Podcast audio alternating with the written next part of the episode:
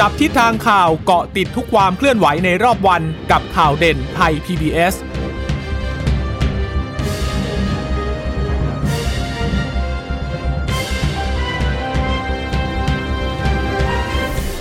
สวัสดีค่ะ สวัสดีค่ะ ตอนรับคุณผู้ฟังสู่ข่าวเด่นไทย PBS นะคะ เราพบกันเป็นประจำทุกวันจันทร์ถึงศุกร์บ่ายๆ แบบนี้ค่ะ อัปเดตข้อมูลข่าวสารที่เกิดขึ้นในรอบวันนะคะ กับดิฉันจีราชาตาเอี่ยมรัศมีและคุณพึ่งนภาคล่องพยาบาลค่ะ สวัสดีคุณผู้ฟังทุกท่านนะคะ ที่รับฟังข่าวเด่นไทย PBS ผ่านทางสถานีวิทยุที่เชื่อมโยงสัญญาณจากไทย PBS ด้วยค่ะ บ่าย3โมงอย่างนี้ท้องฟ้ามืดครึมนะคะ ที่สถานีโทรทัศน์ไทย PBS แล้วก็เชื่อว่าหลาย ๆ ที่ก็คงจะมืดครึมเช่นเดียวกันนะคะ ก็น่าจะได้รับอิทธิพลนะคะจากคมปาสุเนี่ยก็บอกว่าที่ตราดเนี่ยฝนตกตั้งแต่เช้าจนถึงตอนนี้ก็ยังไม่หยุดเลยนะคะ ซึ่งก็เป็นพื้นที่ที่เเกิดเเรื่องของน้ำป่าไหลหลากด้วยนะคะ ก็ทำให้น้ำท่วมในหลายพื้นที่พอมาเจอฝนตกอีกนั้น แน่นอนว่าสถานการณ์ก็น่าจะ คงไม่ดีขึ้นในระยะเวลาอันใกล้นะคะ แต่เรื่องของโควิด -19 ก็คงจะต้องติดตามกันต่อนะคะว่าเป็นอย่างไรบ้าง โดยเฉพาะโควิด -19 ในพื้นที่ภาคใต้ ตัวเลขผู้ติดเชื้อก็เพิ่มสูงขึ้น ผู้เสียชีวิตก็เยอะขึ้นเช่นเดียวกันนะคะ ค่ะ ส่วนตัวเลขผู้ติดเชื้อรายใหม่วันนี้รายงานที่1486 คนนะคะ ก็เป็นการติดเชื้อในประเทศ 1444 คน จากต่างประเทศอีก 42 ค่ะ แล้วก็ลักลอบมาตามช่องทางธรรมชาติอีก 2 นะคะ มาจากกัมพูชา หายป่วยวันนี้ยังปริมปริมแต่ว่าก็เยอะกว่าผู้ป่วยรายใหม่ คือ 1711 คน แต่ยังรักษาอยู่อีกเป็นแสนเหมือนกันนะคะ 1 0 0 0 0แสนกับอีก 7,000 กว่าคน อาการหนัก 2,897ใส่ท่อช่วยหายใจ 684 ดูแนวโน้มค่อนข้างดีนะ แต่ว่าเรายังไม่เห็นนะว่า คือกระจายอยู่ในภูมิภาคไหนในพื้นที่ไหนกันบ้างนะคะ มันอาจจะทำให้เราได้เห็นชัดเจนว่าสถานการณ์ตรงไหน ที่ถือว่าดีขึ้นหรือว่ายังคงต้องเฝ้าระวังกันอย่างต่อเนื่องนะเสียชีวิตวันนี้ 94 คนค่ะ ต่ำกว่า 100 คนนะคะ ก็เป็นแนวโน้มที่ดูเหมือนจะดี แต่ว่าอย่างที่บอกต้องดูเหมือนกันว่าจำนวนของที่เสียชีวิตเยอะ ๆ เนี่ย อยู่ที่ไหน แต่ว่าตามรายงานเนี่ยก็คงยังคงอยู่ที่กรุงเทพมหานครนะใน 94 นี้อยู่ที่กรุงเทพเสีย10 คนนะคะ แต่ว่าภาคใต้เนี่ย ถ้าถ้าไปรวมทั้งภูมิภาคเลยนะ 36 คนก็ไม่ใช่น้อยเลยนะคะ โดยเฉพาะถ้าเกิดว่าเทียบเคียงกับจำนวนของผู้ติดเชื้อรายใหม่เนี่ยปัจจัยเสี่ยงยังคงเป็นผู้สูงอายุค่ะ 60 ปีขึ้นไปมีโรคประจำตัว แล้วก็ มีคนตั้งครรภ์ด้วยหนึ่งคนนะคะ ที่ปัตตานีไม่ได้ฉีดวัคซีนก็ต้องแสดงความเสียใจกับครอบครัวของผู้เสียชีวิตด้วย ATK ยังเยอะอยู่ค่ะ 3,577 ไม่ได้ว่าน้อยสักเท่าไหร่เลยนะคะถ้าไปรวมกับตัวเลขของข้างบนนะหนึ่งหมื่นสี่ร้อยแปดสิบหกก็น่าจะตกเกือบหนึ่งหมื่นห้าพันนะเนาะค่ะ ก็ไม่ได้น้อยลง ทีนี้ถ้าเกิดภาพรวมนะ คือคือภาพรวมกรุงเทพปริมณฑล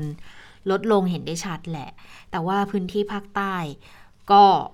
ติดเชื้อรายใหม่เสียชีวิตเพิ่มขึ้น แล้วมันมีเป็นคลัสเตอร์เยอะที่ยกมาคือคลัสเตอร์งานเลี้ยงแบบเกษียณอายุอะ่ะเพิ่งจะพ้นเกษียณอายุมา แล้วตัวเลขมันก็มาชิดชัดเจนกันเอาช่วงนี้นะคะแล้วก็งานศพด้วยเหมือนกัน คือทางโฆษกก็บอกแหละ ผู้ช่วยโฆษกสบคก็บอกแหละ กินเลี้ยงได้รวมกลุ่มได้นะ แต่ว่าคุณก็ต้องมีมาตรการในการที่จะป้องกันด้วยเช่นเดียวกันนะคะ ค่ะ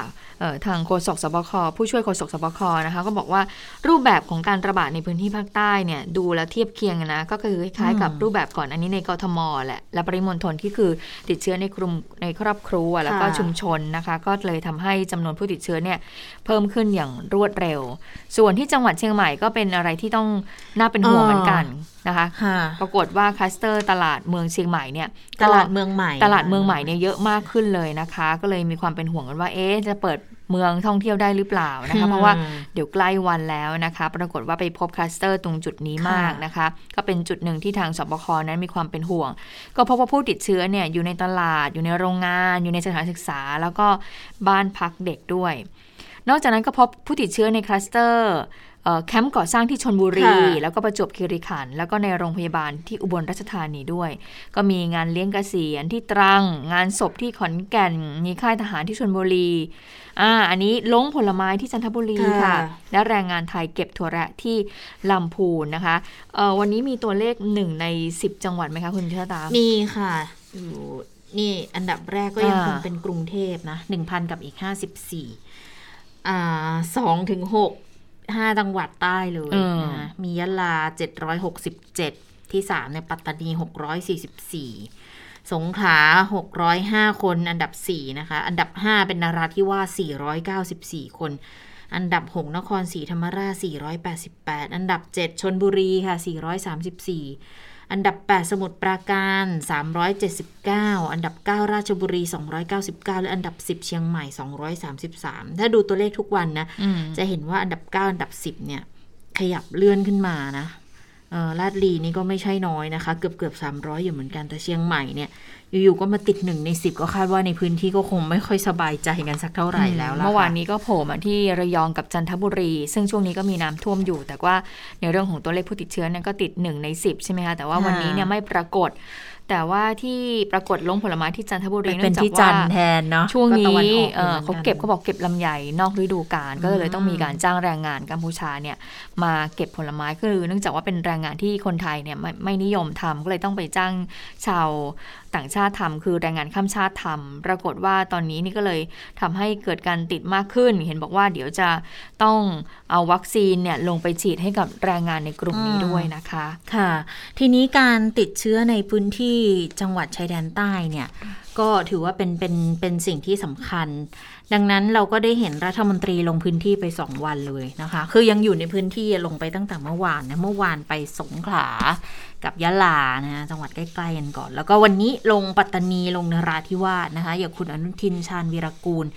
วันนี้ไปที่ศูนย์ฉีดวัคซีนมหาวิทยาลัยสงขลานครินทร์วิทยาเขตปัตตานีก่อนนะคะ ก็ไปดูการฉีดวัคซีนแหละ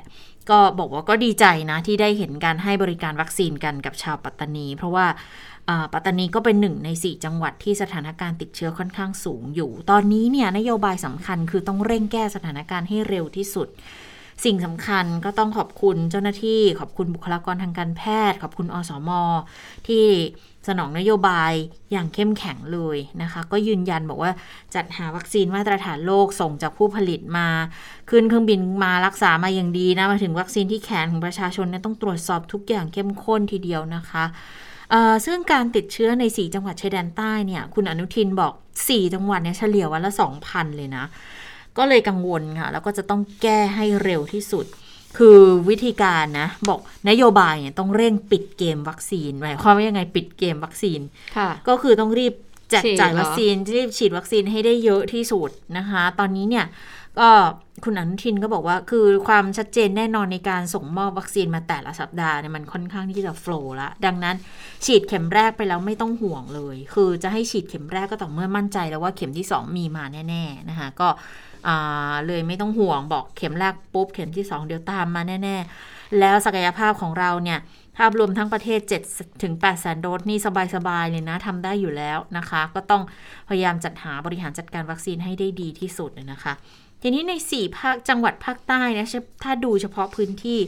ผู้สื่อข่าวเขาสอบถามไงว่าจะฉีดให้ครอบคลุมให้ได้เยอะที่สุดทำยังไง คุณอนุทินบอกไฟเซอร์ ส่งมาในพื้นที่ 4 จังหวัดชายแดนใต้ล้านโดสนะคะ ให้กับประชาชนโดยเฉพาะกลุ่มนักเรียนค่ะ 12-18 ปี ที่เขาก็กำลังจะได้เปิดเรียนนะ ก็ต้องให้เด็กๆด้วยนะคะ เด็กๆก็บอกโอ้โหเขาอยากไปเรียนอะอยากไปเรียนที่โรงเรียนนะคะ ก็ให้กำลังใจกันไปด้วยนะคะ แต่จะล็อกดาวน์ไหม คือเพราะว่ามีข้อเสนอจากหลายฝ่ายเหมือนกันว่าพื้นที่ 4 จังหวัดชายแดนใต้เนี่ยด้วยความที่ไม่อยากให้มีการเคลื่อนที่กันเยอะ ดังนั้นก็น่าจะเป็นการล็อกดาวน์เฉพาะพื้นที่ เพราะตัวเลขมันมันสูงแบบนี้แล้วสภาพของพื้นที่ด้วยวิถีชีวิต ด้วยความเชื่ออะไรอย่างเงี้ยทำให้เรื่องของการควบคุมโรคเนี่ยมันอาจจะมีความแตกต่างไปจากในพื้นที่ภาคกลางหรือว่าพื้นที่อื่นๆ หรือว่าในพื้นที่กรุงเทพเองก็ตามนะคะ ก็เลยเสนอกัน คุณอนุทินบอกอย่างนี้บอกว่าเป็นดุลพินิษของผู้ว่าราชการจังหวัด ในฐานะประธานคณะกรรมการโรคติดต่อ แต่มันก็ต้องดูปัจจัยอื่น ๆ แบบอัตราติดเชื้ออจำนวนผู้ป่วยหนัก ซึ่งถ้าได้วัคซีนเนี่ย เดี๋ยวมันก็จะช่วยลดได้นะคะ ค่ะ ซึ่งเรื่องของเออวัคซีนเนี่ยนะคะ อย่างเอ่อคุณภูวกรศรีเนี่ยซึ่งเป็นผู้ค่ะก่อตั้งกลุ่มเส้นได้เนี่ยที่เขาลงพื้นที่ไปกลุ่มเส้นได้อย่างที่บอกว่าก็เป็นกลุ่มเอ่ออาสาสมัครจิตอาสาที่ค่ะช่วยเหลือผู้ป่วยโควิด -19 นะคะทำงานได้ดีเห็นผลอย่างได้ชัดเจนในพื้นที่กรุงเทพแหละนะคะที่ช่วยเหลือเอ่อผู้ที่ติดเชื้อโควิด -19 เนี่ยค่ะให้มีเอ่อให้เข้าระบบการรักษาได้เร็วขึ้นนะคะก็เป็นความพยายามของเออประชาชนจิตอาสา ทีนี้เมื่อโควิด -19 ในจังหวัดภาคใต้เนี่ยระบาดอย่างนี้ก็ได้ลงพื้นที่ไปนะคะตอนแรกคุณผู้กรบอกว่าก็ก็ได้รับรู้มาบ้างนะคะ กับข้อมูลที่บอกว่าความเชื่อวิถีวัฒนธรรม การใช้ชีวิตนั้นมีความที่ค่อนข้างแตกต่างจากพื้นที่ในกรุงเทพแหละ แต่ลักษณะของการติดเชื้อเนี่ย มันเหมือนกันเนี่ยเหมือนกันเลยก็คือติดเชื้อจากครอบครัวใช่ในชุมชนใช่ตรงส่วนนี้อันนี้เหมือนกันนะคะแต่ความต่างก็คือเรื่องของความเชื่อวิถีชีวิตวัฒนธรรมเอ่อในพื้นที่ที่จะเป็นจะเป็นจะเป็นตัวที่ทำให้เกิดความแตกต่างกัน แล้วก็ทำให้การรักษาการเข้าถึงมันค่อนข้างที่จะยากอยู่เหมือนกัน อย่างวัคซีนไฟเซอร์ที่คุณภูวกรเล่าให้ฟังนะ บอกว่าอืมถ้าเป็นไฟเซอร์เนี่ยเอามาฉีดในพื้นที่กรุงเทพนะโอ้โหรับรแย่องงกันหัวนะแตกแน่ๆเอล่ะอค่ะบางบอกเลยว่าโอ้โหต้องแบบว่าแย่งกันแน่นอนนะคะ ทีนี้ไฟเซอร์เนี่ยอย่างพื้นที่ในกทมกทมเขาฉีดให้กับเด็กใช่ไหมแต่ว่าตอนนี้ที่เอาไฟเซอร์ลงไปพื้นที่จังหวัดชายแดนภาคใต้เขาก็ไปฉีดให้กับเอ่ออืมประชาชนในเอาไปพื้นคุมที่ตรงนั้นโรคเออเอาไปคุมเพื่อโรคเพื่อที่ให้ให้ให้ให้แบบเพราะว่าวัคซีน mRNA คือมันจะ คือฉีดเข็มแรกไปปุ๊บภูมิมันจะค่ะขึ้นค่อนข้างเร็ว เพราะฉะนั้นถ้าเกิดว่าจะต้องไปเอ่อจำกัดการระบาดก็จะต้องใช้วัคซีนที่มีประสิทธิภาพ ปรากฏว่าวัคซีนเหลือค่ะ ก็คืออมมีคนต่อคิวน้อยมากค่ะคุณผู้กรเลยเปรียบเที่กันบอกว่าโอ้อันนี้ไม่เหมือนไม่เหมือนแน่นอนเลยนะใช่เพราะว่าไปตรวจเชิงรุกยังไง แล้วก็มีการจัดฉีดวัคซีนให้เนี่ยปรปรากฏว่าประชาชนก็ไม่ค่อยฉีด แต่ว่าถ้าเกิดประชาชนในเมืองเนี่ยไม่ค่อยฉีดแต่ถ้าไปยังพื้นที่ด้านนอก ทางเจ้าหน้าที่สาธารณสุขมีการเอ่อจัดการได้ดี อันนี้อันเนี้ยก็ก็ก็สามารถที่จะเรียกให้คนน่ะมาฉีดได้ง่าย เพราะฉะนั้นเรื่องของเออยังยังยังมองว่าวัคซีนเป็นสิ่งแปลกปลอมในพื้นที่จังหวัดชายแดนภาคใต้เขามองในลักษณะคือแบบเขานั้นเขามีมีความเชื่อในลักษณะของ God willing อะค่ะ คือคือให้เป็นไปตามที่พระเจ้าจะอ่าทรงตัดสรรกำหนดให้ให้กำหนดให้เป็นแบบนี้คือดังนั้นวัคซีนเนี่ยเอ่อคุณพวกรยืนยันบอก ไม่ใช่เฉพาะวัคซีนโควิด -19 นะ แต่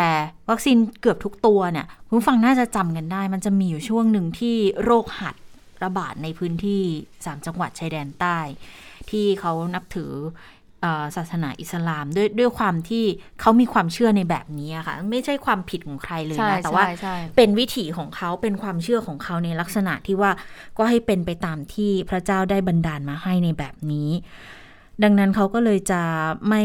ไม่ค่อยเข้าไปรับวัคซีน อันนี้เป็นเป็นสิ่งหนึ่งที่เกิดขึ้นนะวัคซีนตัวไหนก็ตามอะไม่ใช่แค่โควิด -19 นะโรคหัดก็เคยมีปัญหากันเกิดขึ้น หรือว่าโรคอื่นๆ ก็ไม่ค่อยจะมีในลักษณะเนี้ยดังนั้นมันก็อยู่ที่การให้ความรู้ความเข้าใจ พยายามที่จะทำยังไงให้ ชักจูงใจให้เขามาฉีดวัคซีนกันได้มากที่สุดอืมคุณภูบกรบอกว่า ต้องมีถึงขั้นเหมือนเป็นแบบจัดโปรโมชั่นจัดโปรโมชั่นน่ะลดอืมแลกแจกแถมหรือให้แรงจูงใจแจกนู่นแจกนี่เสริมไปด้วย เพื่อที่จะจูงใจให้เขามาเข้ารับวัคซีนกันเพิ่มมากขึ้น แล้วสิ่งหนึ่งที่คุณภูบกรเขาเล่าให้ฟังก็คือบอกว่าอาตอนไปตรวจ ATK อะค่ะคือลักษณะการระบาดจะคล้ายกับกรุงเทพก็จริง แต่พอตรวจเชื้อปุ๊บเนี่ยกลายเป็นว่า ตรวจพบเนี่ยอัตราเฉลี่ยสูงกว่าพื้นที่กรุงเทพอีกนะ ก็คือตรวจพบในยประมาณร้อยละยี่ร้อสิยบละยี่สิบเลยซึ่งซึ่งถือว่าสูงมากถ้าเทียบกับจำนวนประชากรในพื้นที่หรือว่าอืมศักยภาพอะไรใด ๆ ก็ตามในพื้นที่อะนะคะ ซึ่งตอนนี้เนี่ยทุกหน่วยงานก็ระดมกันไปแหละค่ะพยายามที่ช่วยเหลือ พยายามที่จะทำกันอย่างเต็มที่ แต่มันก็ยังมีเอ่อความเข้าใจที่แตกต่างคลาดเคลื่อนกัน คือการประสานงานมันยังไม่ไม่ลงรอยกันดีนะค่ะก็บอกว่า เนี่ยลักษณะมันคล้ายกับตอนกรุงเทพช่วงแรก ๆ ที่ทำเหมือนกันอ่าคือ เจอคนติดเชื้อแต่ไม่รู้ว่าจะส่งไปตรงศูนย์พักคอยไหน บางศูนย์อย่างเงี้ย เตียงยังว่างอยู่นะ แต่แต่บอกว่าเออเต็มมีเจ้าหน้าที่แล้วบอกว่าอ่าเต็มก็เลยเกิดความสับสนเอาสรุปว่าต้องไปตรงจุดไหน ถ้าติดเชื้อตรงนี้ตรวจตรงนี้ แล้วแล้วจะไปศูนย์พักคอยตรงจุดไหนอืมก็บอกว่านี่แหละมันมันก็เป็นปัญหาอย่างหนึ่งก็เลยถามไปพอดีว่าเมื่อวานคุณหมอทวีสินเขาก็ออกมาพูดเหมือนกัน บอกว่าด้วยความกังวลอันเนี้ย ก็มีดำริว่าจะต้องตั้งเป็นสปกสบคดูที่ใต้โดยเฉพาะอืมก็เลยถามไปว่าถ้าถ้ามันเห็นด้มีวยแบไหมบนี้จริงๆอะอืมคุณภูวกรมองว่ามันน่าจะดีไหมอืมไปฟังคำตอบกันค่ะ ถึงมันจะเหมือนเหมือนกับร่วมอำนาจหน่อยๆนะแต่มันมันก็จำเป็นในสถานการณ์นี้นะครับ เพราะว่าถ้าเกิดให้ต่างคนต่างคิดเนี่ยแล้วพอไปติดกรอบของกติกาของหน่วยงานตัวเองเนี่ยเรื่องราวมันมันช้าครับ มันไปต่อยากมันไปต่อยากจริงค่ะเอ่อเท่ากับมันมีสองส่วนนะครับ สรุปปัญหาที่เจอก็คือว่าความความเทอะทะของแต่ละหน่วยงานที่มันยังไม่เป็นอันหนึ่งอันเดียวกันอืมซึ่งไม่ใช่ความผิดนะฮะไม่ใช่ความผิดต้องบอกก่อน มันเป็นเช่นนั้นเองกับความเชื่อของวิถีชีวิตของคนท้องถิ่นที่นี่ทำให้เขาเอ่อไม่ไม่เร่งรัดตัวเองเข้าสู่รักษาหรือป้องกันเหมือนกับคนในส่วนอื่นภูมิภาคอื่นนะครับ นี่คือสิ่งที่เจอครับ อืมนี่แหละเป็นเป็นเขาเรียกว่าเป็นยังไงเป็นความท้าทายนี่ไม่อยากมองว่ามันเป็นปัญหาเป็นอุปสรรคอะไรหรอกมันเป็นความท้าทายที่จะต้องค่อยๆ แก้กันไปทีละเปลาะทีละเปลาะเพื่อที่จะทำให้สถานการณ์เขาดีขึ้นน่ะนะคะ ค่ะ นอกจากเรื่องวัคซีนแล้วนะคะ วันก่อนก็ได้ยินคุณสาธิตปิตุเตชารัฐมนตรีช่วยว่าการสาธารณสุขก็บอกว่าเรื่องของ Home Isolation Community Isolation ที่ทางกทมเนี่ยเขามี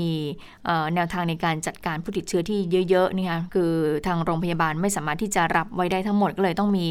เอ่อแล้วก็ CI ใช่ไหมคะแต่ปรากฏว่าใช้แนววิธีการนี้เนี่ยไปใช้ในพื้นที่จังหวัดชายแดนภาคใต้เนี่ยก็ไม่ได้นะคือคือเอ่อเนื่องจากลักษณะเป็นครอบครัวชุมชน แล้วก็อยู่กันแบบว่ารวมกันอย่างเงี้ยมันค่อนข้างที่จะยากในการดำเนินการจัดการอยู่เหมือนกัน หรือเรื่องของพิธีศพ ที่จะต้องแบบว่าเอ่อในในพื้นที่กรุงเทพเนี่ยสมมติว่าผู้ป่วยติดเชื้อเสียชีวิตก็คือว่าเขาจะดำเนินการจัดการเอ่อดำเนินการทำพิธีเผาเลยใช่ไหมคะ แต่ว่าทางจังหวัดชายแดนภาคใต้ก็บอกว่า ก็จะให้ให้เผาเลยไม่ได้ก็ต้องมีเรื่องของเขามีวิธีการความเชื่อของเออเขาอาบนะน้ำศพคือพิด้วยพิธีกรรมของอืมแต่ละศาสนิกก็ไม่เหมือนกันน่ะเออเพราะฉะนั้นเมื่อเมื่อเมื่อเมื่อเมื่อเมื่อมีขั้นตอนมีมีมีการดำเนินการมีพิธีการอย่างนี้แล้วเลยทำให้เกิดการรวมกลุ่มกัน มันก็เลยยาก ต่ออมการที่จะป้องกันการแพร่ระบาดได้ มันก็เลยเป็นสาเหตุที่ทำให้เอ่อตัวเลขผู้ติดเชื้อเนี่ยมันค่อนข้างสูงขึ้น หรืออย่างคุณชาตาได้ไปคลี่ดูในเรื่องของตัวเลขผู้ติดเชื้อใช่ไหมที่เล่าให้ฟังว่าเอ้ยปรากฏว่าเอ่อตัวเลขสามจังหวัดชายแดนภาคใต้นี่ตัวเลขผู้เสียชีวิตเยอะอยู่เหมือนกันใช่ไหมคะเยอะคืออย่างอย่างสมมุติเอ่อสามสี่จังหวัดเนี่ยจะรู้สึกจะมีปัตตานีจังหวัดเดียวที่ยังอยู่ในระดับอัตราติดเชื้อรวมสะสมเนี่ยจะอยู่ที่สองหมื่นกว่าปลายปลายๆแล้วแหละ แต่ว่า ปัตตานียะลาเขาอยู่สามหมื่นกว่ากว่าอ่าแต่ทีเนี้ยถ้าไปดูตัวเลขการเสียชีวิตของแต่ละจังหวัดเหล่าเนี้ยเขาจะอยู่ที่หลัก 300 200 กว่ากว่า 300 สูงสูงๆเลยนะคะ แต่สงขลาเนี่ยจำนวนคนติดเชื้อคือสูงที่สุดนะ สะสมเนี่ยตั้งแต่เมษายนมาของสงขลาจังหวัดเนี่ยจะอยู่ที่ 38,000คือสูงที่สุดในในบรรดาสี่จังหวัดเนี่ยแต่ตัวเลขเสียชีวิตเขาอยู่ที่ร้อยกว่าค่ะก็เลยบอกว่า เออเนี่ยแหละมันมันก็มีนัยยะสำคัญเหมือนกันนะ กับตัวเลขของคนที่เสียชีวิตเนี่ย ว่าใน 3 จังหวัดชายแดนใต้เนี่ย อัตราการเสียชีป่วิวตยสะสมอ่าน้อยกว่าสงขลาก็จริงอืมแต่เสียชีวิตอะเยอะกว่าเยอะเกือบกว่าครึ่งเลยนะ เยอะกว่าแบบของสงขลาถ้าจำไม่ผิดร้อยหกสิบแปด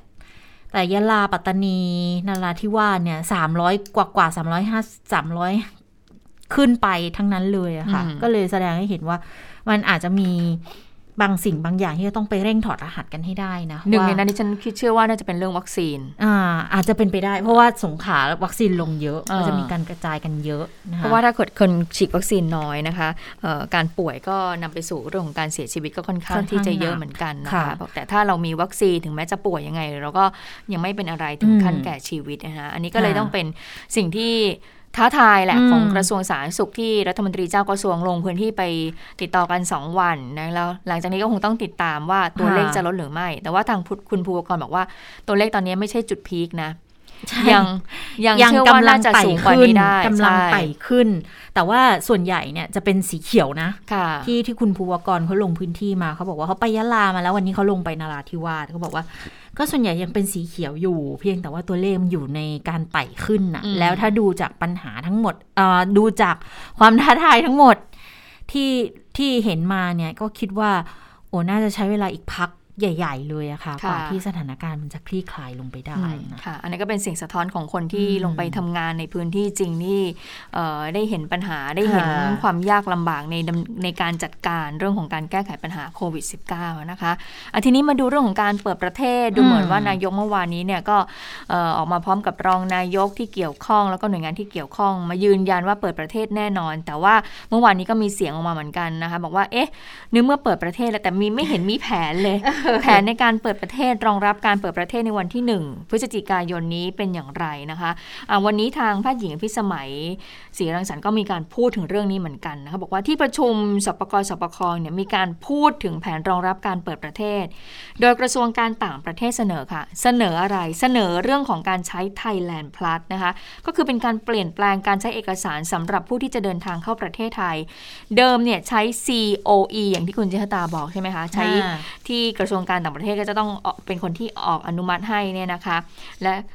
จากนี้คือเดิมใช้ COE แต่ว่าจากนี้ไปเนี่ยกระทรวงการต่างประเทศ กระทรวงสาธารณสุขจะใช้ไอ้ Thailand Plus เนี่ยร่วมกันเลยนะคะ ที่สามารถเดินทางได้หากมีการตรวจพบว่าอ่าคุณได้รับวัคซีนครบ 2 เข็มแล้วนะ คุณมีการตรวจ RT-PCR ก่อนเดินทางแล้วนะนะคะโดยตอนนี้เนี่ยก็มีสองประเทศที่ได้ส่งฐานข้อมูลการฉีดวัคซีนของประชากรมาแล้วนะคะ และเมื่อหลังตรวจสอบโดยระบบอิเล็กทรอนิกส์ก็จะสามารถจับคู่กันได้เลยนะคะ เพราะฉะนั้นก็คนที่จะขอเข้าประเทศไทยนี่ก็คือสามารถที่จะดำเนินการได้ แล้วก็เพราะฉะนั้นมันจะมีผลการยืนยันเข้าประเทศจากต้นทางแล้วแน่นอนเขาบอกว่าสามารถที่จะกระทำได้รวดเร็วมากขึ้น เดิมเนี่ยนะคะ ใช้เวลาขออนุญาตในการเดินทางเข้าประเทศไทย 3-6 วัน ต่อไปเนี่ยถ้าเกิดสมมติว่าใช้ตัวนี้แล้วเนี่ยอาจจะลดเหลือ 1-3 วันนะคะ ก็จะมีรายละเอียดในเว็บไซต์ของกระทรวงสาธารณสุข แล้วก็อาจจะต้องมีการพูดถึงเรื่องของประกันสุขภาพด้วย ถ้าเดินทางเข้ามามันควรจะมีเรื่องของการประกันสุขภาพ หรือว่ามันเรื่องของประกันสุขภาพมันมันก็เป็นพื้นฐานนะเนาะปกติแล้วเวลาเราจะไปต่างประเทศ หรือเราจะไปตามพื้นที่ต่างๆเนี่ยเราจะเดินทางขึ้นเครื่องอะไรเราก็ควรจะมีประกันสุขภาพที่จะรองรับตรงส่วนนี้ด้วยใช่ไหมคะค่ะในเมื่อมีสถานการณ์โควิด -19 แล้วเนี่ย ต่างชาติที่จะเดินทางมาเข้าไทย มันก็ต้องคำนึงถึงเรื่องนี้บังคับคือคือเมื่อก่อนจะเป็นในลักษณะของภาคสมัครใจไงใครทำใครทำก็ได้ไม่ทำก็ได้ทำก็ได้ไม่ทำก็ได้ แต่ว่าอย่างบางประเทศบางกลุ่มประเทศเขาก็มีข้อกำหนดว่า ใครจะเดินทางเข้าประเทศเขาอะคุณต้องโชว์ให้เห็นหรือว่าคุณมีประกันนะ ที่จะดูแลเรื่องค่ารักษาอย่างสมมุติใครจะไปยุโรป คุณก็ต้องซื้อ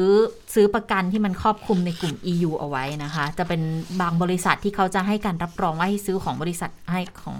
ประกันบริษัทนี้แล้วเข้าไปเป็นภาคบังคับเป็นไฟบังคับ แต่สมมุติคนยุโรปจะมาประเทศไทยเนี่ยไม่ไม่ได้มีไฟบังคับว่าคุณจะต้องซื้อแต่เชื่อว่าหลังจากนี้ไปเนี่ย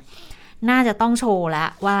มีการซื้อประกันสุขภาพ เดินทางเข้ามาในประเทศไทยเพื่อที่จะลดความเสี่ยงในกรณีสมมุติคุณคุณเจ็บป่วยไม่สบายหรือมาติดเชื้อโควิด แล้วก็จะได้รับการดูแลตามมาตรฐานของทางประกันที่เขาจัดให้ เชื่อว่าอีกหน่อยเนาะมันอาจจะกลายเป็นเป็นสิ่งเป็น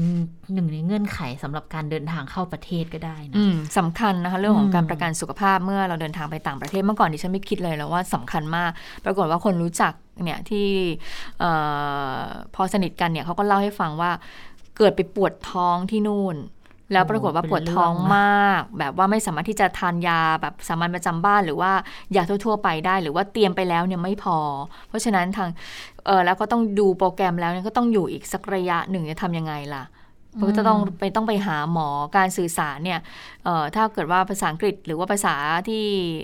ในในในในในพื้นที่เขาอะเราไม่แข็งแกร่ง เราไม่แข็งแรงพอเนี่ย มันก็ยากต่อการที่จะไปซื้อยาใช่ไหมอย่างบ้านเราเนี่ยเรายังรู้ว่าเราจะเราอาจจะไปคุยกับเภสัชได้ แต่ว่าบ้านเขาเนี่ยนะคะการสื่อสารก็อาจจะลำบาก เพราะฉะนั้นเนี่ยเรื่องของประกันสุขภาพก็เลย ถือว่าเป็นเรื่องที่สำคัญอย่างมากนะคะในการเดินทางไปต่างประเทศนะคะ ก็เดี๋ยวสัปดาห์หน้าคงมีรายละเอียดเพิ่มมากขึ้นเกี่ยวกับการเดินทางเข้ามาในพื้นที่นะคะของอเปิดพื้นที่ให้ชาวต่างชาติเดินทางเข้าไทยเนี่ยเพราะว่าเเห็นบอกว่าบางส่วนมันมันก็จะมีเหมือนกันนะว่าเดินทางเข้ามาแล้ว ก็ไม่ต้องไม่ได้จำกัดอะเฉพาะพื้นที่คือให้เข้ามาแบบไม่กักตัวไม่จำกัดพื้นที่ด้วยนั่นหมายความว่า ก็ เข้ามาแล้วไปได้ทุกพื้นที่เลยนะ ไม่ใช่เฉพาะแบบพื้นที่สีฟ้าที่เป็นพื้นที่นำร่องก่อนสิบกว่าจังหวัดแรกแล้วค่อยขยายเป็น 30 จังหวัดจนถึงสิ้นปีอะเข้ามาแล้วก็ไปได้เลยในหลาย ๆ ที่นะ ก็จะมีตัวอย่างหนึ่งที่หลายคนอาจจะเห็นเนาะว่าดาราฮอลลีวูดชื่อดังเลยค่ะ รัสเซลโครอะเขาก็เดินทางเข้าประเทศมานะ ผ่านภูเก็ตแซนด์บ็อกซ์แล้วเขาก็ ทวิตด้วยบอกให้ say hi to Thailand แล้วก็มาชื่นชมสถานที่ชื่นชมประเทศไทยอะไรอย่างเงี้ย แล้วปรากฏว่านายกรัฐมนตรีเห็น ก็เลยบอกว่าโอ้ดีใจจังเลยที่คุณรัสเซลโครว์เนี่ยเขาได้ได้ลงในทวิตเตอร์ชื่นชมประเทศไทยและโครงการภูเก็ตแซนด์บ็อกซ์แต่คุณรัสเซลเนี่ยเขาเข้ามาเขามาถ่ายทำภาพยนตร์ค่ะเขาไม่ได้มา มาเที่ยวธรรมดา ก็นายกก็บอกว่าก็ควรจะภูมิใจนะ แล้วก็ต้องขอบคุณทุกส่วนราชการพ่อค้าประชาชนผู้ประกอบการด้วยที่ทำให้ Sandbox เนี่ยประสบความสำเร็จตอนนี้ดาราระดับโลกเข้ามาถ่ายทำภาพยนตร์ในประเทศไทยได้แล้ว แล้วชื่นชมในหลาย ๆ ด้านเขามีหลายทวิตเลยค่ะ มีเรื่องอาหารบรรยากาศที่พักต่างๆ ไปเดินเล่นดูถ้าดิฉันเห็นรูปแล้วยังรู้สึกแบบโอ้เหมือนเป็นคุณลุงใจดีใจดีคนหนึ่งมาเดินชมชื่นชมประเทศไทยนะ รู้สึกมีแซค เอฟรอนมาด้วยนะคะ แล้วเขาก็บอกว่าเออนายกก็บอกว่าตอนนี้เนี่ยธุรกิจการถ่ายทำภาพยนตร์ไทยเป็นแหล่งสำคัญที่เขาอยากมาถ่ายทำภาพยนตร์ ก็พยายามดำเนินต่อไปเพื่อให้ปลดล็อกให้ได้เร็วที่สุดให้เขาเข้ามาถ่ายทำให้ได้เร็วที่สุดได้มากที่สุด ค่ะ เรื่องของรัสเซลโครว์ที่เดินทางเข้ามาถ่ายทำภาพยนตร์นะคะปรากฏว่าดราม่าแอดดิกเนี่ยก็ก็โพสต์นะเอาเอาภาพในที่รัสเซลโครว์เนี่ยโพสต์ลงในโซเชียลเนี่ยมาโพสต์เขาบอกว่าภาพแรกค่ะ คุณชะตา ภาพแรกนี่เป็นเอ่อเขาเรียกว่าอะไรสายไฟเต็มไปหมดเลย แล้วภาพที่สองเนี่ย Amazing Thailand เลยปะภาพที่สองถึงจะเป็นภาพของรัสเซลโครว์เดินทางไปเอ่อตามตลาดเออเดินทางไปวัดแล้วก็ถ่ายรูปหนูหน้าตาดูยิ้มแย้มนะ แล้วก็ขึ้นแคปชั่นว่า lost in Bangkok อ่า part two นะคะอ่าแต่ทีนี้เอ่อคุณดาม่าดีเขาก็แซวๆเหมือนกันแบบแหมแต่ดูภาพแรกสิ มาลงภาพเสาไฟฟ้าแน่นอนค่ะอย่างนี้บ้านเขาไม่เห็นแน่ๆมีเฉพาะบ้านเราอย่างเดียวก็ Amazing กันไม่เคยเห็น ก็ล Amazing งเป็นเราเราไปเราไปอินเดียเราไปอย่างเงี้ย เราก็ถ่ายอะไรที่โอ้ Amazing ใช่ไหมล่ะเออแต่ว่าภาพแรกที่เออรัสเซลโคถ่ายนะโอ้โห แบบว่าเป็นภาพเสาไฟนี่แบบว่าติดติดติดติดติดกันเลยเนี่ยเหมือนเหมือนเหมือนตั้งใจวางมากเลยอะสวยดีนะเอออ่าโอเค เป็นมองสวยก็สวยอะนะก็คะสวยมันเป็นเอ abstract อเพราะฉะนั้นมีที่เดียวในในในโลกเอนะอถ้าใครอยากมาเห็นเสาไฟสายไฟเยอะแยะ ระยงระยางอย่างนี้นะอันมีนี้ที่ที่เดียสายวไฟมันเป็นสายไฟเบอร์หรือเปล่ามีมีบางที่ด้วยนะคะ คุณชะตาบางที่มีเสาไฟเนี่ยคือเท่ากับเท่ากับตัวเราเลยนะ ถ้าอ่าเดินไปถ้าเกิดว่าไม่ได้เหยียบระวังนะเดินเหยียบนี่ก็คือสามารถที่จะดึงเสาไฟอื่น ๆ ต้นอื่นๆน่ะล้มลงมาได้ด้วยนะเออค่ะอันนี้ก็ต้องเอ่อเป็นอะไรที่เอ้ยจริงๆมันสิ่งพูดที่ยากพูดต้องยากดำเนินการที่ จะต้องทำควรให้จะมันเร่งเก็บแล้วล่ะเออนะคะอะแต่ว่าเรื่องของการเปิดประเทศปรากฏหลังจากที่มีกระทรวงการท่องเที่ยวมาบอกว่า หรือว่าเอ่อเรื่องของการท่องเที่ยวแห่งประเทศไทยบอกว่าจะเอาลิซ่ามาเอ่อ จะเอาศิลปินระดับโลกมามาช่วงเขาดาวปีใหม่นะคะเพื่อที่จะแบบว่าดึงดูด Amazing Thailand มากเลยอะไรเงี้ยแล้วและอย่างลิซ่าเองตอนนี้ก็ออกอัลบั้มใหม่ ควรจะมา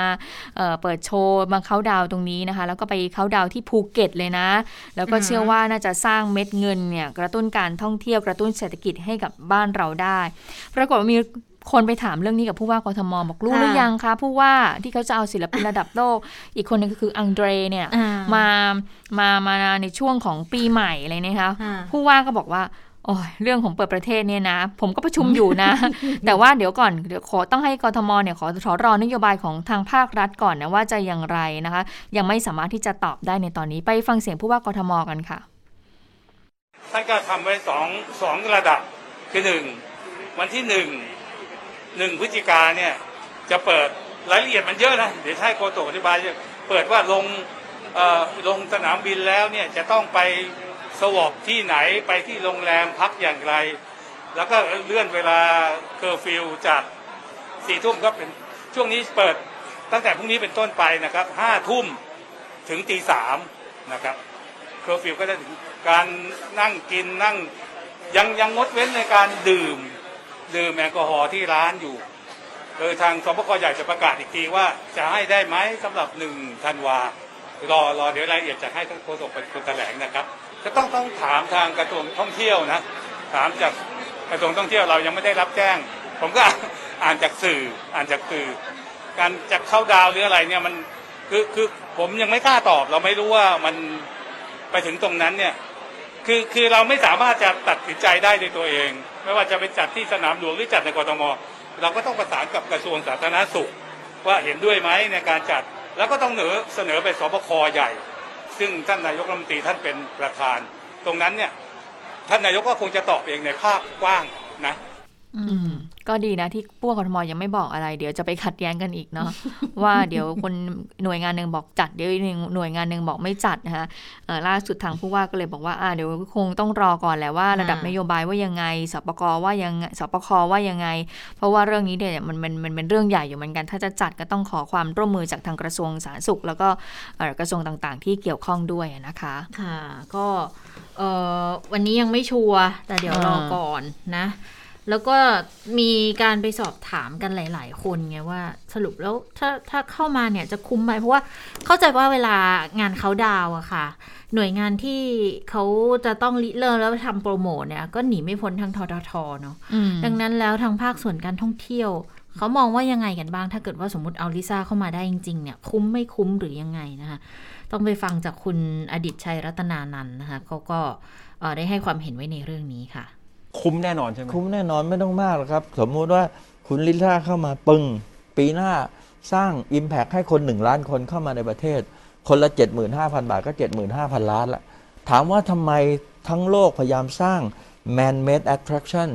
นะครับเพราะอะไร เพราะการที่มันสร้าง man-made attraction เนี่ยคุณต้องลงทุนมหาศาล อย่างเช่น สวนสนุกอะไรต่างๆ เพื่อดึงคนทั้งโลกเข้ามา แต่วันนี้คุณคนไทยคนเดียวก็สามารถที่จะสร้าง value ได้ขนาดนั้นนะผมถามว่า คุณลงทุน 200 ล้าน ผมคิดว่าในทางเศรษฐกิจผลตอบแทนมันมันน้อยมาก แล้วมันไม่ได้เกิดบ่อยๆนะครับ ที่ศิลปินไทยจะเข้าไปถึงระดับโลกได้อีกอย่างหนึ่งที่ที่ผมคิดว่ามันจะ impact มากเพราะเนื่องจากคุณลิซ่าเนี่ยเปิดอัลบั้มแรกชุดแรก แล้วเปิดด้วยชุดไทย มันขายความเป็นไทยชัด ถึงแม้มันจะเป็น modern แต่ว่ามันเป็นไทยฟิวชั่นที่สำคัญคือวันนี้นะคนท่องเที่ยวต่างชาติ เขาไม่ได้ต้องการความเป็น authentic มากมาย หรือว่าเป็น original มากมาย แต่เอ้ยเนี่ยคือคนไทยแต่มันฟิวชั่นคือเขาสามารถที่จะ touch ได้ง่ายสัมผัสได้ง่าย ผมว่าสิ่งเหล่านี้คือสิ่งที่เออมันคือปรากฏการณ์เนาะที่ประเทศไทยเราจะต้องฉกฉวยโอกาสตรงนี้เอาไว้แล้วที่สำคัญเลยก็คือว่าคุณลิซ่าเขาก็มีความเป็นไทยสูงนะโดยเฉพาะเป็นคนบุรีรัมย์ ต้องเรียกใช้บุรีรัมย์ connection รองนายกอนุทิน เอาเอาง่ายๆเขาแค่เขาก็แค่บอกว่าลูกชิ้นยืนกินทำให้บุรีรัมย์แทบระเบิด ทุกคนแห่ไปจบเลยฮะถูกไหมเพราะนั้นมันไม่ต่างถ้าวันนี้คุณลิซ่าบอกเฮ้ยฉันจะมาเข้าดาวที่ภูเก็ตหรือที่กรุงเทพผมว่า แล้วประเทศเรากำลังเปิด นั่นคือสัญญาณที่สำคัญเลยว่า เรากำลังบอกสัญญาณได้คนทั้งโลกว่าประเทศไทยพร้อมแล้ว อืมคุณอดิตชัยรัตนานันนะคะสมาคมรัตนานนท์ค่ะอ่ารัตนานนท์นะคะ สมาคมไทยธุรกิจการท่องเที่ยวนะคะเอ่อก็ถ้ามองในแง่ของการท่องเที่ยวคุ้มไหมก็คุ้มแหละนะคะ แต่ว่ามันก็ยังมีอีกหลายคนที่มองอย่างนั้นเหมือนกันนะว่าโอ้ยบางทีเนี่ยเอาเงินไปไปซื้อวัคซีนมาก่อนไหมหรือว่ามาดูแลคนที่ จะป่วยกันก่อนไหมคือยังไม่ไม่ได้มั่นใจสักเท่าไหร่นักกับการที่เปิดประเทศในช่วงนี้นะคะ แต่ว่าก็ในแง่ของคนทำธุรกิจอะเนาะก็ต้องมองการหาความน่าสนใจ หาจุดขายที่จะทำให้ช่วงการเขาดาวเนี่ยมันสามารถเกิดขึ้นได้นะ แต่อันเนี้ยก็เป็นแค่เขาเรียกเป็นข้อเสนอเนาะ ยังไม่ฟันธงอะไร แต่เขาบอกว่าบางส่วนเขาบอกว่ากระทรวงการท่องเที่ยวเนี่ยเขาไปดีลมาแล้วดีลไว้ก่อนหน้านี้อยู่แล้วเนี่ยแต่ไม่รู้ว่าจะมาหรือเปล่าแต่ว่า คือจริง ๆ ถ้ามาเนี่ยก็เป็นเรื่องที่ดี แต่ว่าพอไปเห็นจำนวนเงินที่จะต้องออกมาอย่างเบื้องต้นตอนนี้ 200 ล้าน แต่บางคนบอกว่าจริงๆอาจจะไม่ใช่ 200 ล้านนะเพราะว่ามันมีค่าจัดการค่าทีมงานค่าโปรดักชันที่จะต้องขนมาแสดงที่นี่อีกนู่นนี่นั่นเนี่ยมูลค่ามันอาจจะมากกว่า 200 ล้าน แต่ว่าคุณอดิตชัยรัตนานนเนี่ยเขาก็ได้มีการคำนวณไปบอกว่าแต่ถ้าสมมุติว่าเออมันดึงดูดชาวเออมันดึงดูดนักท่องเที่ยวต่างชาติได้เนี่ยเข้ามาเนี่ยเท่าไหร่อะร้อยร้อยล้านคนอะแล้วคนหนึ่งเนี่ยห้าหมื่นห้าหมื่นบาทโอ้มันก็ได้ตั้งเจ็ดหมื่นห้าห้าหมื่นกว่าล้านแล้วไอ้เรื่องที่แบบสองร้อยถึงห้าร้อยล้านนี่ถือว่าคุ้มมาก ถ้ามันพูดถึงเรื่องของเศรษฐกิจก็ถือว่าคุ้ม แต่ก็เราก็ต้องดูเนาะว่าผลของมันจะต้องตามมายังไงบ้างนะคะในเรื่องของการเปิดประเทศ อันนี้ก็ ราะหลายคนก็ยังไม่มั่นใจเท่าไหร่นัก ในเสียงของหมอหลายคนก็พูดตรงกัน มันก็มีความเสี่ยงที่จะทำให้เกิดการระบาดนั้น แพร่มากขึ้น แต่ส่วนใหญ่คุณหมอก็บอกว่า แต่เออก็ยอมรับว่ามันก็ต้องเปิดแล้วแหละ แต่ว่าจะเปิดแบบว่าก็ต้องเปิดแบบมีมาตรการที่จะต้องทำอย่างไรให้มันตัวเลขมันกดลงให้ได้ให้ได้ให้ได้น้อยที่สุดนะคะ เพราะว่าอย่าลืมมันมีเรื่องของระบบการรักษาพยาบาลอีกคือเราคุณหมอพยาบาลทั้งหลายเขาก็ไม่อยากไปโหนงานหนักๆเหมือนก่อนหน้านี้แล้วนะคะ คือบางทีแล้วก็ก็คิดนะว่าเวลาเอาเขามาเขาดาวอะ มันก็ต้องเป็นงานแบบสเกลใหญ่ใช่ไหมเหมือนแบบที่เซนทรัลเวิลด์ใช่ไหมคะ คนก็เข้าไปแออัดกันอยู่ อันนั้นแหละ จะเป็นเป็นจุดเสี่ยงอีกหรือเปล่า ที่ทำให้เกิดการระบาดขึ้นได้นะ แต่ว่า คิดได้แหละ แต่ถึงเวลาที่จะต้องทำขึ้นมาจริงๆอะ่ะก็ต้องดูแหละว่ามาตรการเนี่ยจะประมาณไหนยังไงนะคะ จะทำให้ไปกร่อยกว่าเดิมหรือเปล่าโอ้โห จะจัดเขาดาวทั้งที แต่มีเงื่อนไขหนึ่งสองสามสี่อะไรเยอะไปหมดเนี่ยอืมมันก็ไม่สนุกเนาะถ้าเกิดว่าเราจะเขาดาวขึ้นมาสักทีหนึ่งอะนะ คะค่ะ ทีนี้เรื่องของเขาดาวน์เดี๋ยวเราค่อยว่ากันว่าเอ๊ะตกลงแล้วลิซ่าหรือว่าศิลปินระดับโลกจะมาหรือเปล่าอันนะเดรแต่บูเชมี่หรือเปล่าอ่าดิฉันจำไม่ผิดใช่นะใช่ใช่ค่ะอะทีทีทีนี้ว่าเอ่อมาสรุปกันอีกครั้งหนึ่งวันพรุ่งนี้ที่คลายล็อกเนี่ยมีอะไรบ้างนะคะ วันพรุ่งนี้ก็มีคลายล็อกเอ่อเรื่องของเคอร์ฟิวแน่นอนว่าตีห้าถึงเท่าไหร่นะสามถึงตีสามใช่ไหมคะค่ะอ่าห้างสินค้าศูนย์การค้าก็เปิดได้ถึง4ี่ทุ่มแล้วนะซูเปอร์มาร์เก็ตเอ่อ ที่ตั้งนอกศูนย์การค้า ก็ปิดให้บริการ 4 ทุ่ม ร้านสะดวกซื้อตลาดสดก็เปิดบริการได้นะคะตีสี่ถึง4ี่ทุ่มเช่นกัน ร้านอาหารในศูนย์การค้านั่งบริโภคได้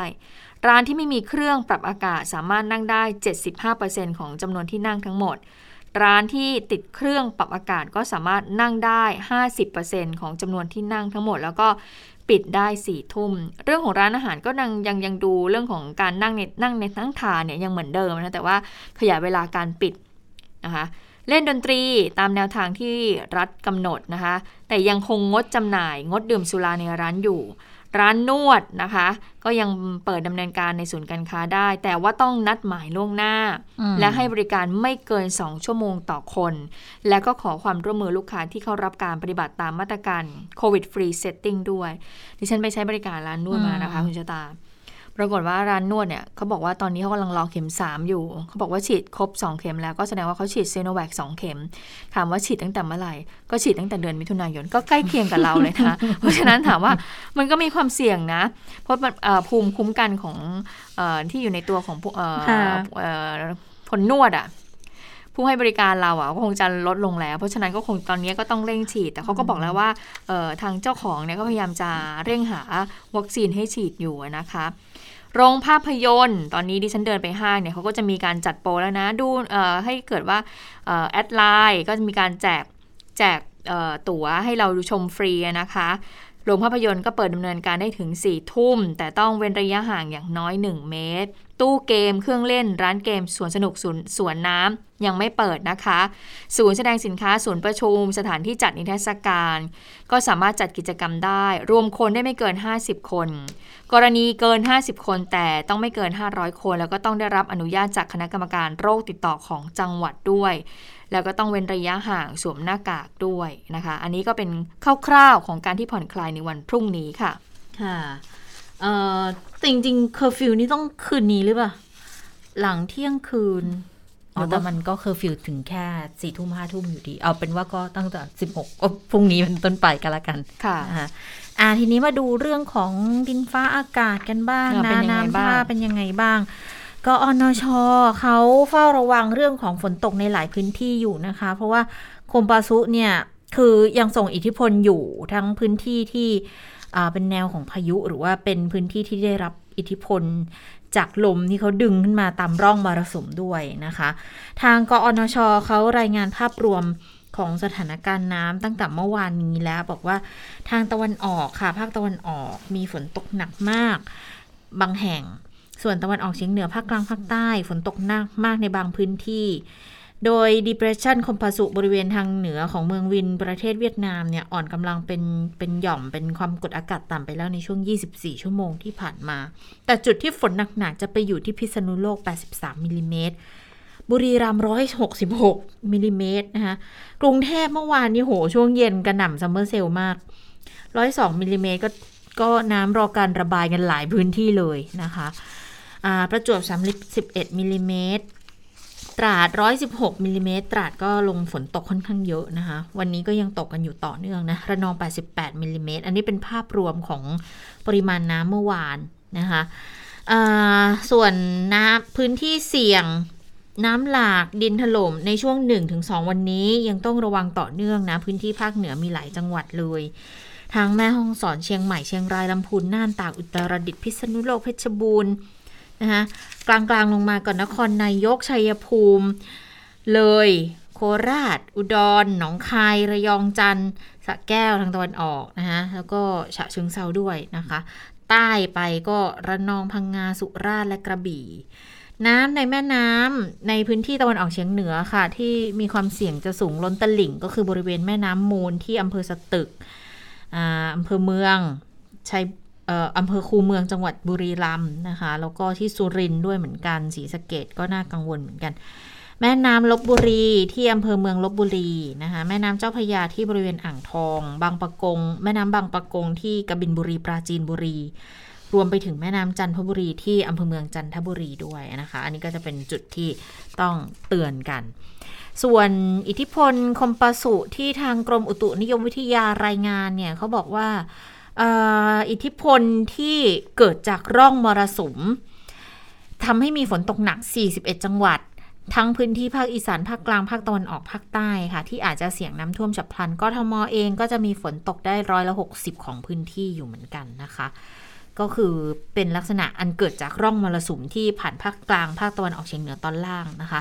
ส่วนมรสุมตะวันตกเฉียงใต้กำลังแรง ก็ปกคลุมทะเลอันดามันภาคใต้และอ่าวไทย ดังนั้นก็จะเกิดฝนตกหนักมากในภาคตะวันออกโดนอีกแล้วอืมนะฮะอ่าแล้วก็ภาคตะวันออกเฉียงเหนือก็อาจจะมีหนักมากได้เหมือนกัน เช่นเดียวกับที่ภาคใต้ภาคกลางนะคะ พื้นที่เสี่ยงก็ต้องระมัดระวังด้วยนะคะ ค่ะ แล้ววันนี้นายกรัฐมนตรีก็ลงพื้นที่ไปตรวจราชการที่จังหวัดอุบลราชธานีนะคะค่ะแน่นอนว่าก็มีการมองกันว่าเรื่องของเออทางนัยยะทางการเมืองอืมเป็นยังไงบ้าง เห็นบอกว่ามีสสหลายคนเลยนะคะ ในพื้นที่เนี่ยที่ไปเอ่อรับนายกรัฐมนตรี ขณะที่เมื่อวานนี้พลเอกประวิตยวงษ์สุวรรณก็ลงพื้นที่ไปตรวจราชการน้ำท่วมเหมือนกัน แต่ว่าไปที่ขอนแก่น ปรากฏว่าเมื่อวานไปเนี่ยก็รู้สึกจะมีมีเหตุการณ์ชุลมุนเกิดขึ้นนะคะ ก็มีคนที่ออกมาค้าน มันก็เลยมีความวุ่นวายเกิดขึ้น วันนี้ผู้สื่อข่าวเจอพลเอกประวิตยก็เลยสอบถามถึงการลงพื้นที่เมื่อวานนี้ในระหว่างคนที่ออกมาต้อนรับนะคะ ปรากฏว่าพลเอกประวิตยก็บอกว่าไม่เห็นมีอะไรเลย ไม่เห็นอะไรเลย ไม่เห็นคนชุมนุมมาต่อต้านเลยนะ ไปฟังเสียงพลเอกประวิตยกันค่ะ ผมไม่เห็นไงผมไม่เห็น ผมไม่เห็นมีใครต่อต้าน ก็ในก็ดูในข่าวก็ผมไม่เห็นน่ะ ผมก็ตอบไม่ได้ดิไม่รู้ผมไม่รู้ ผมไม่รู้ ผมไม่ทราบก็มีโอกาสบ้างถ้าผมตามเดินตามทันนะแล้วก็ลงไปลงไปลงไปด้วยกันทำไมผมไม่ได้ทำงานยังไปไปแยกกันทำมันไม่ดีเหรอแยกกันทำงานไม่ดีเหรอเออไม่เห็นมีอะไรเลย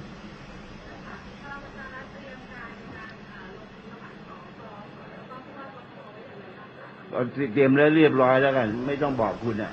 นะครับ ไม่ต้องบอกด้วยนะเตรียมไม่หมดแล้ว ก็คือผู้สื่อข่าวคือถามถามว่าเรื่องของการออกมาต่อต้านของผู้ชุมนุมเมื่อวานนี้ ระหว่างที่ลงพื้นที่พลเอกประวิตยก็บอกว่าไม่เห็นนะไม่เห็นเลยนะคะ และทีนี้ก็เลยถามว่าเอ๊ะจะมีโอกาสลงพื้นที่กับนายกหรือเปล่านะคะ บอกว่าไงเนี่ยถ้าผมเดินตามเขาทันนะหมายถึงว่าถ้าถ้าเกิดพลเอกประวิตยเนี่ยเดินตามพลเอกประยุทธ์ทันนะแต่เราก็บอกกับผู้สื่อข่าวว่าอ้าวแล้วแยกกันไปทำงานมันไม่ดีหรอมันไม่ดีกว่าหรอนะคะ ส่วนความคืบหน้าในการส่งผู้สมัครสมาชิกสภากรุงเทพหรือสกและผู้ว่ากทมนะคะ เมื่อสักครู่นี้เห็นว่าเสียงจะทิ้งท้ายเอาไว้บอกว่าอ่าเตรียมไว้เรียบร้อยแล้ว แล้วทำไมต้องบอกพวกคุณล่ะเออทำไมต้องบอกล่ะอ่านะคะเออต้องบอกนะก็ต้องเก็บไว้สิอันนี้มันก็เป็นหมัดเด็ดเป็นไม้ไม้ตายของลับเหมือนกันนะที่เอ่อจะต้องเก็บไว้ก่อนนะอุบไว้ก่อนอ่านะแล้วไปผู้บอว่ากกหดทมไม่ไม่ได้ใช่พลตำรวจเอกจากทิพย์ชัยจินดาเหรอ ก็เขายังไม่บอกไง แต่เตรียมไว้แล้ว อ๋อ โอเค นะคะ ส่วนอีกคนหนึ่งที่มีการไปสอบถามก็เหมือนกันอย่างร้อยเอกธรรมนัฐวันนี้ไปลงพื้นที่ที่จังหวัดนนท์นะคะไปเอ่อลงพื้นที่ก็บอกว่าไม่ได้ไม่ได้ไปหาเสียงไม่ได้ไปอะไร ลงพื้นที่บ่อยเป็นเรื่องปกติ ไม่ใช่เป็นสัญญาณยุบสภาใด ๆ ทั้งนั้นนะนะคะ ก็อ่าไปที่ ชุมชนติดริมแม่น้ำเจ้าพระยา แล้วก็ได้รับผลกระทบจากระดับน้ำในเจ้าพระยาที่เอ่อล้นเข้าท่วมบ้านเรือนนะคะ ก็มีสสพลังประชารัฐ มีผู้ช่วยประจำสำนักนายกรัฐมนตรีอ๋อไม่ใช่ผู้ช่วยรัฐมนตรี ประจำสำนักนายกรัฐมนตรีนะฮะแล้วก็ทางกระทรวงดิจิทัลและเศรษฐกิจด้วยสังคมก็และสังคมก็ไปด้วยเหมือนกัน ไปฟังสรุปสถานการณ์น้ำในแม่น้ำเจ้าพระยานะคะ ไปเดินดูบ้านเรือนของชาวบ้านที่ได้รับผลกระทบก็บอกว่า ก็ได้รับมอบหมายจากหัวหน้าพักให้ลงพื้นที่มาดูปัญหาความเดือดร้อนของประชาชนในทุกจังหวัดแหละที่ประสบปัญหาน้ำท่วม แล้วไปรายงานให้ท่าน ท่านก็จะได้สั่งการไปยังหน่วยงานที่เกี่ยวข้องเพราะว่าพลเอกประวิตย์ดูแลหน่วยงานด้านน้ำอยู่แล้วนะคะ ก็ช่วยเหลือทั้งน้ำน้ำท่วมน้ำแล้งเนี่ยก็ต้องดูทั้งหมด ส่วนสถานะของคุณพีรพันธ์ สาลีรัฐวิภาคที่เข้ามาเป็นที่ปรึกษาส่วนตัวพลเอกประวิตยเนี่ยทั้งตัวของร้อยเอกธรรมนัฐแล้วก็หัวหน้าพักก็บอกว่าไม่เคยได้ให้ข่าวอะไรนี่นะเออจะปรึกษาท่านจะแต่งตั้งใครมาเป็นที่ปรึกษาก็ไม่ได้เกี่ยวกับพักอะไรนะคะลองไปฟังเสียงของคุณธรรมนัฐกันค่ะ ผมทำทุกอย่างเลยนะครับ มันเป็นนโยบายที่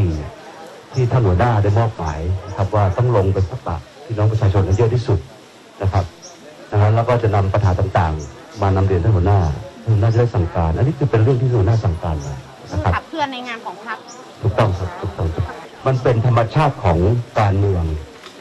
เมื่อการเลือกตั้งนะครับ ครั้งที่ผ่านมาคือปี 2562 ปีนี้ย่างปีที่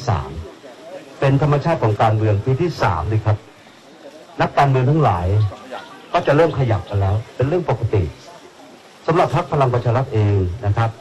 จะเห็นว่าผมลงพื้นที่ในการประชุมนะครับ สมาชิกในการสรรหานะครับคัดเลือกตัวแทนเขตตัวแทนภาคผมทำต่อเนื่องมาโดยตลอดนะครับ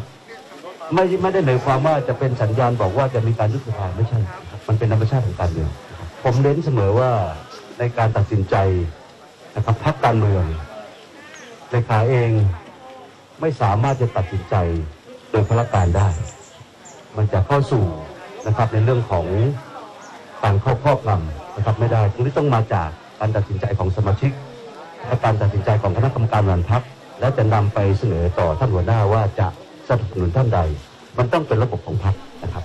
ค่ะ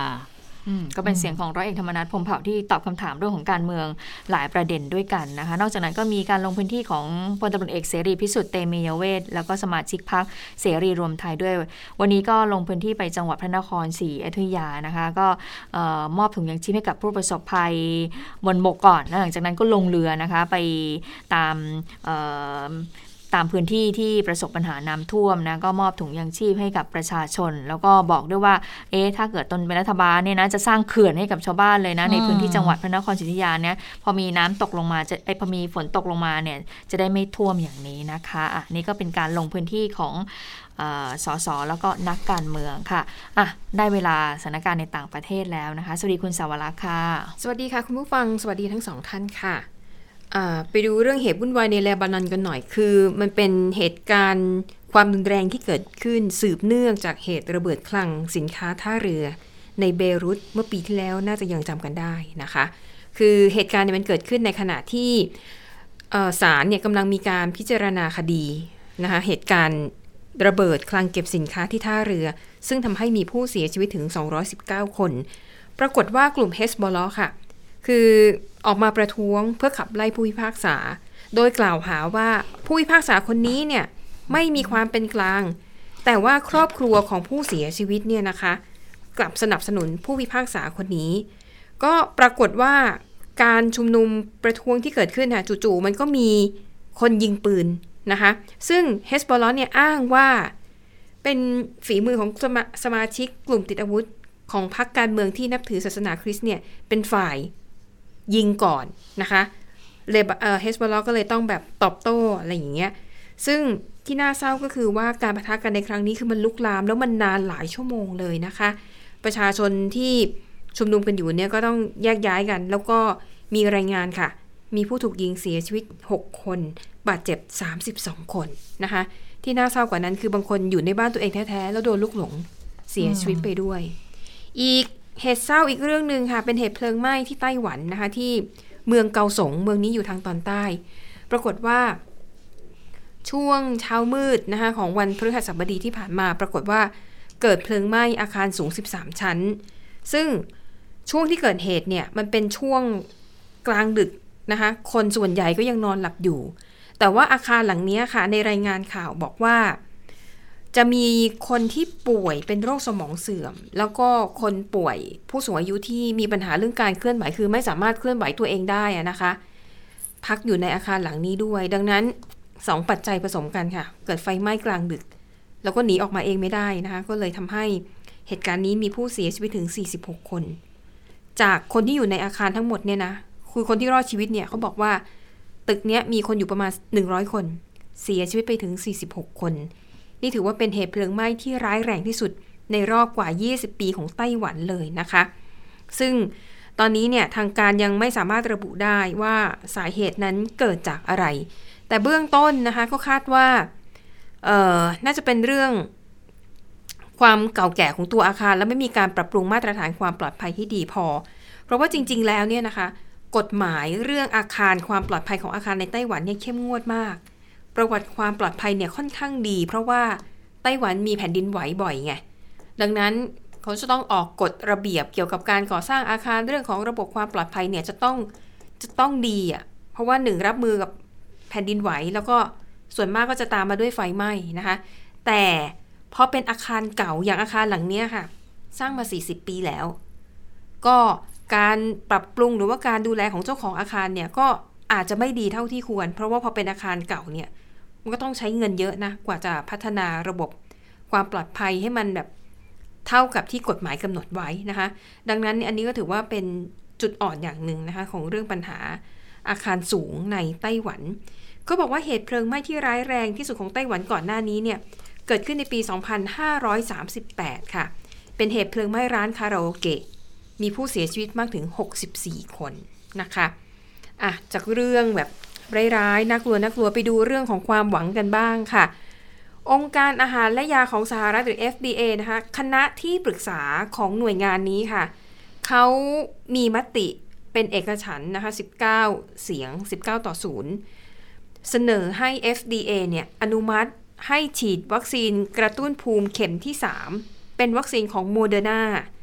แต่ว่าจะฉีดให้กับ คนที่อายุ 65 ปีขึ้นไป แล้วก็กลุ่มที่มีปัญหาเรื่องสุขภาพนะคะ ซึ่งก่อนหน้านี้เนี่ย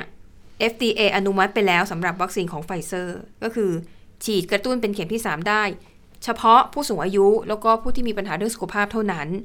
โมเดอร์นาเนี่ย ถ้าไม่มีอะไรผิดพลาด FDA ก็น่าจะอนุมัติ ให้ฉีดเข็ม 3 เป็นวัคซีนตัวต่อไปนะคะ ส่วนของจอห์นสันแอนด์จอห์นสันซึ่งเป็นวัคซีน 1 เข็มเนี่ยนะคะ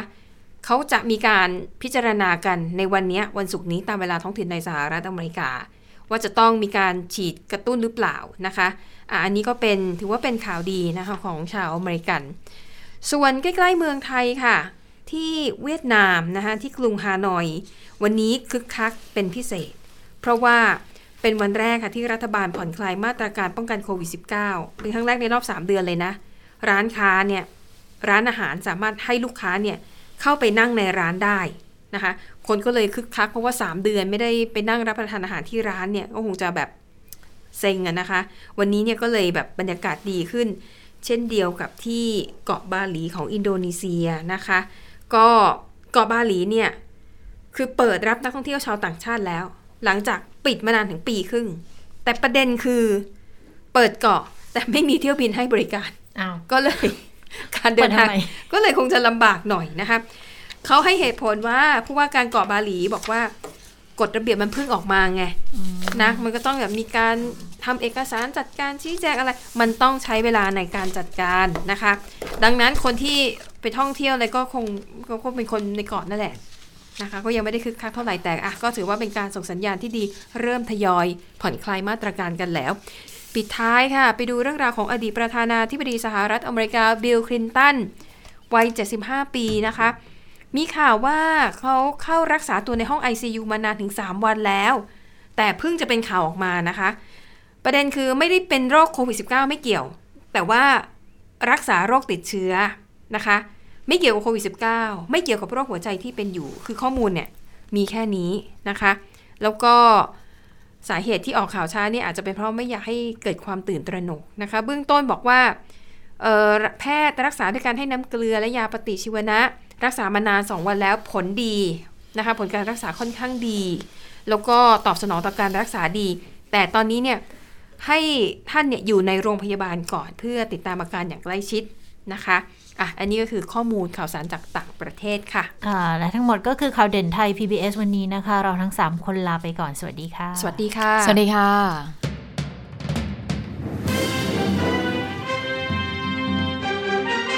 ติดตามข่าวเด่นไทย PBS ได้ทุกวันจันทร์ถึงศุกร์เวลา 15 นาฬิกา ทางไทย PBS Radio และติดตามฟังข่าวได้อีกครั้งทางไทย PBS Podcast